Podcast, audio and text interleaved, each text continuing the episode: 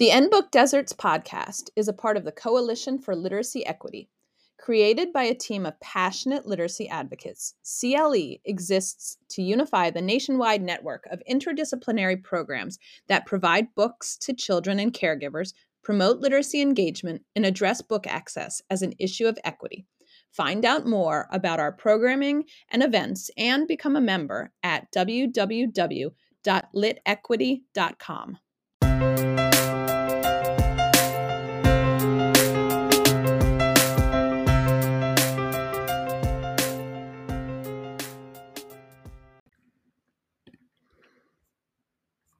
For the past 17 years, I've called New York my home, and I've been delighted to feature many New York based literacy organizations on the podcast. I've watched in amazement as literacy initiatives have grown in the Bronx, and today I'm pleased to head to the borough of Brooklyn for this episode. I'm featuring Rebecca Cohen of Brooklyn Book Bodega.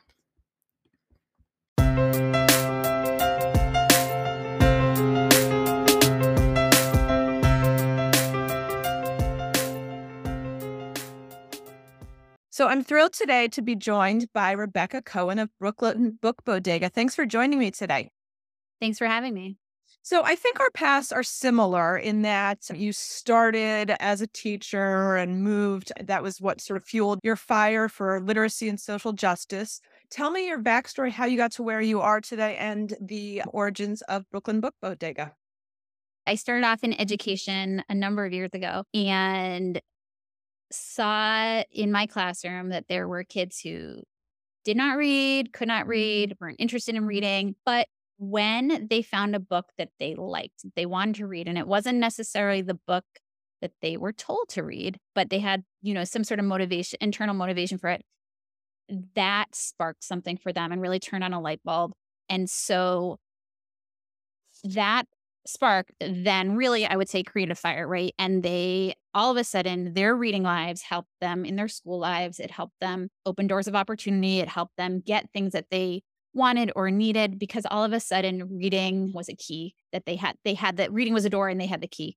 Um, and so i saw that time and time again in my own classroom as a teacher and then fast forward a number of years, I had my own kids and I was seeing in their classrooms the same thing I'd seen with my students that there were kids in their classroom who some of the first books that they were touching were the books that they had in their school that they didn't they didn't own books and I was seeing a big disparity in terms of that. So Brooklyn Book Bodega was really born out of this experience I had as an educator and then conversations that I started to have with parents in my kids' school. And we really saw it as an equity issue, as an access issue, as an expense issue, and believe that the that there shouldn't be barriers to book ownership. And so we decided to start to work on that issue and what would it mean if kids could have access to books and all kids could have access to books.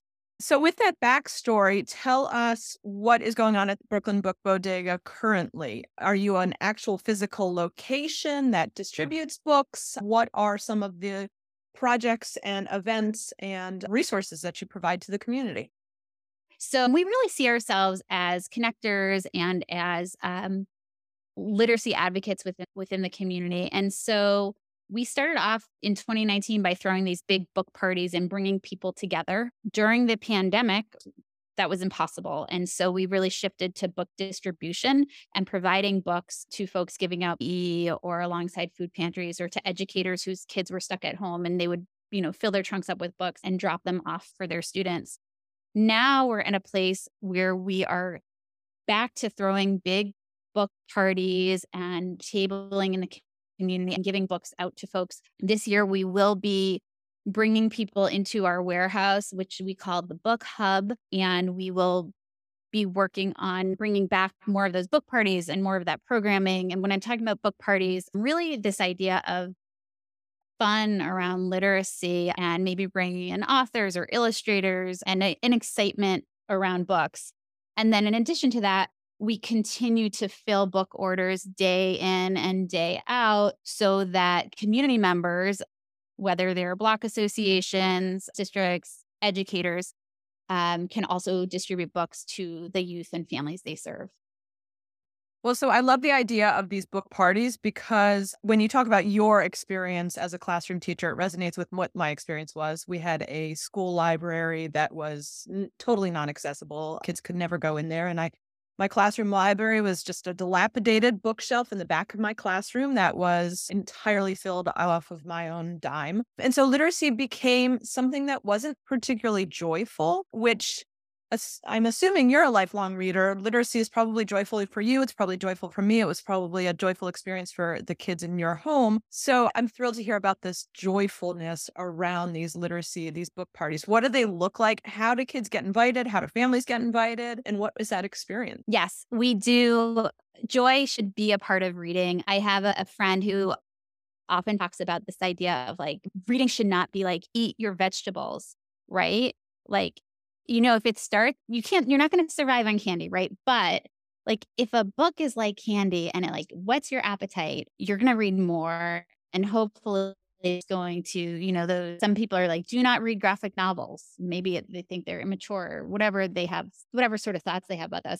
I'm like, please read those graphic novels. They're going to bring you joy. You're going to learn something and you're going to open a door that will lead you some somewhere else in terms of knowledge building and joy and comfort.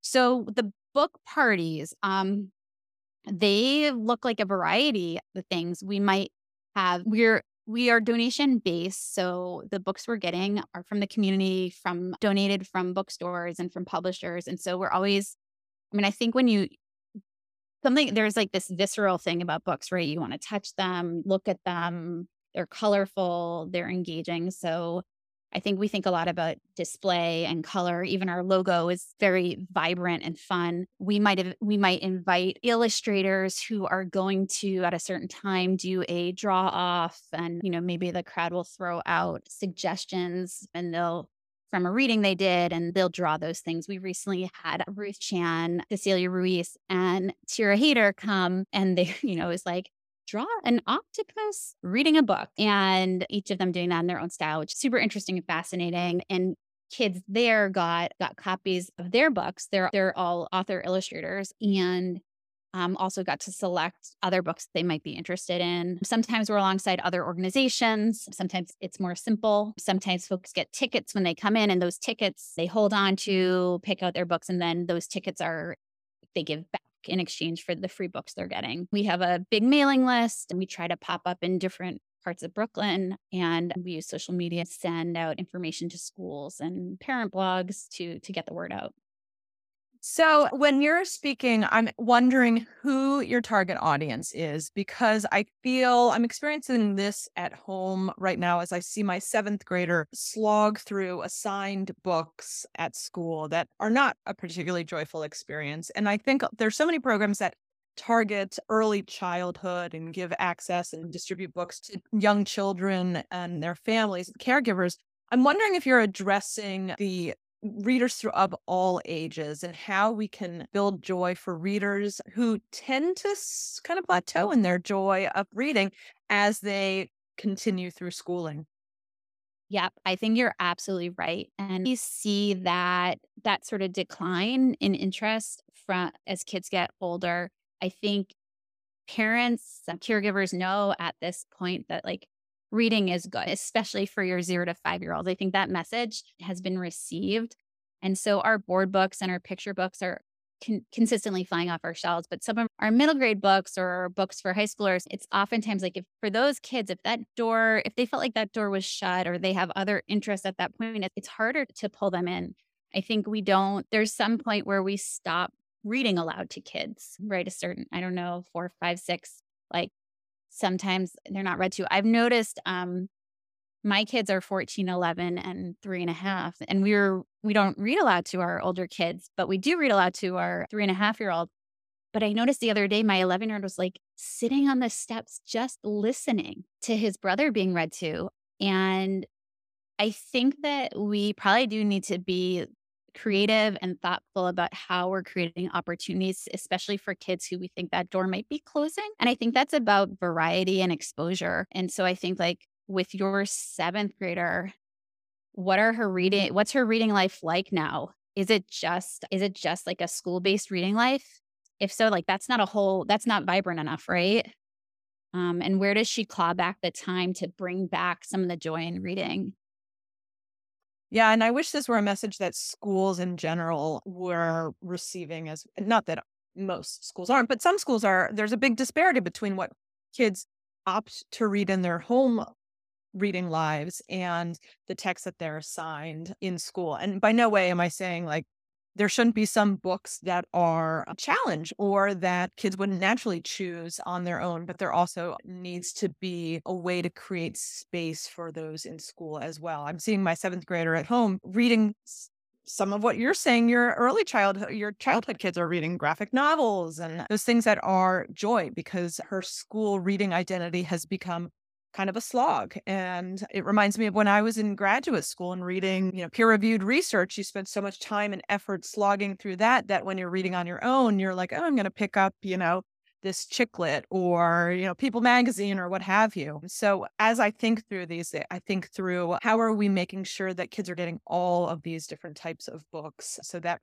their entire reading identity can be joyful yeah and i think it has to do with quantity too there was you know there was a study, I think that was released last year, and you probably actually know the details, but basically it talked about the if books are available in the home, like in the everyday where the everyday hustle and bustle happens, they are more likely to be read. And so I kind of think about that as like, where are the books? How many books? Are there a variety of books? You mm-hmm. know, are you as the adult helping to create either conversations about books that might want to be read or going to the library and sort of helping to craft introductions or having maybe those conversations with teachers and talking about like where is the space for this? because part of it yeah we want our kids to to build knowledge and know and read challenging books but also how are we creating lifelong readers? And i think you know the hard thing is when kids do get turned off there are so many things grabbing for their attention that the older they get the it's harder to pull them back in Yep, absolutely. So what's down the road for for Brooklyn Book Bodega? In mm-hmm. 2023, we are aiming to give out over 100,000 books to continue to work with Brooklyn community partners. And one of the things that we're focused on is building partnerships and continuing partnerships with non traditional literacy advocates. And so, what I'm talking about there is working with coaches and sports teams so that the kids who are in those so for example if you're a football coach you uh, but you're you want your kids to have reading you're used to have reading lives you you have books to distribute them you can make literacy and reading part of the conversation. And so providing opportunities to work with folks that are instrumental in the lives of youth but you might not see as like necessarily normally a straight line between them and literacy. We think coaches are really powerful people in the lives of kids. And I think if your team, if your coach is saying, hey, pick out a book, read a book, and then in a couple weeks, we're going to give you more books, that that is really compelling and powerful. And so we're working for more partnerships like that with, I guess, literacy adjacent folks.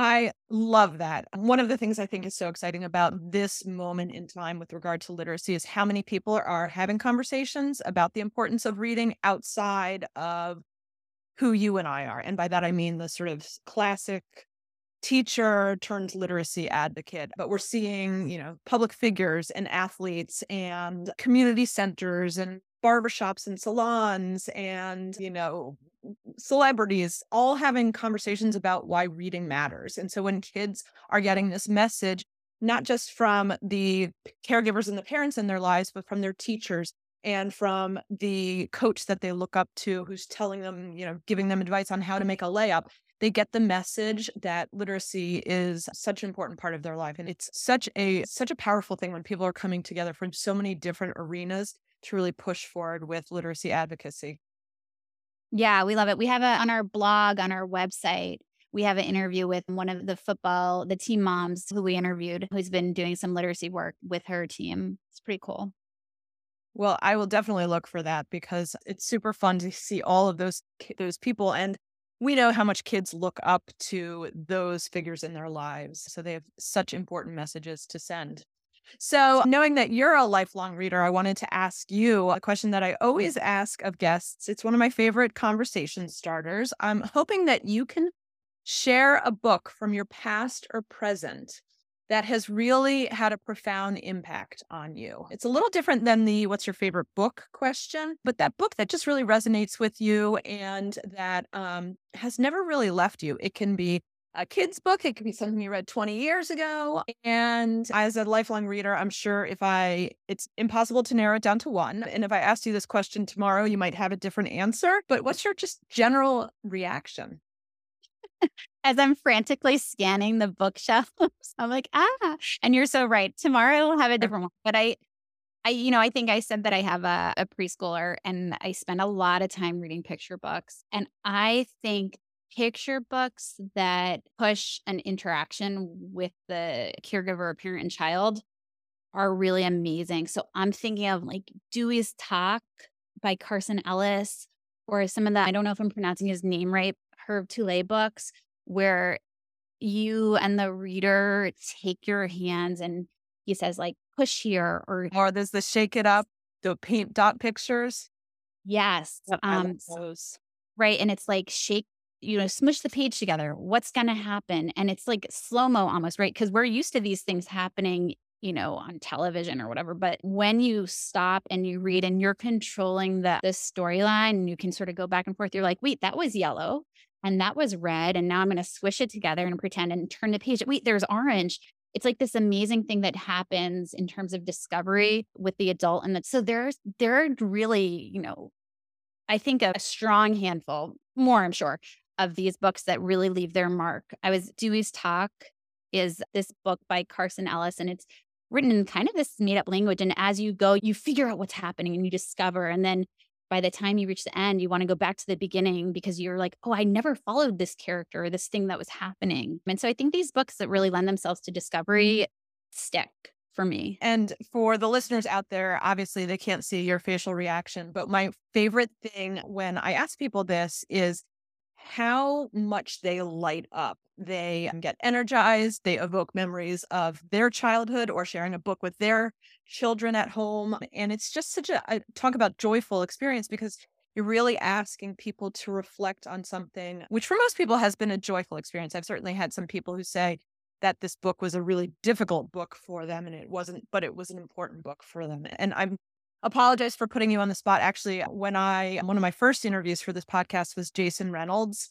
And I asked him the question, and he came up with some, you know, very poignant literary fiction or and then he instantly turned the question on me. And I had never thought about my own answer. And, you know, here I am talking to Jason Reynolds. And I was like, oh, so I appreciate it. And actually, my I still go with the answer that I gave to him. My answer was um, Jonathan Kozol's Savage Inequalities, which I read in college and made me enter public education as a teacher. And then really that path has just led me all to throughout my life to where I am now. And I would imagine it's a book that is familiar to you and that, you know, resonated with your teaching experience as well.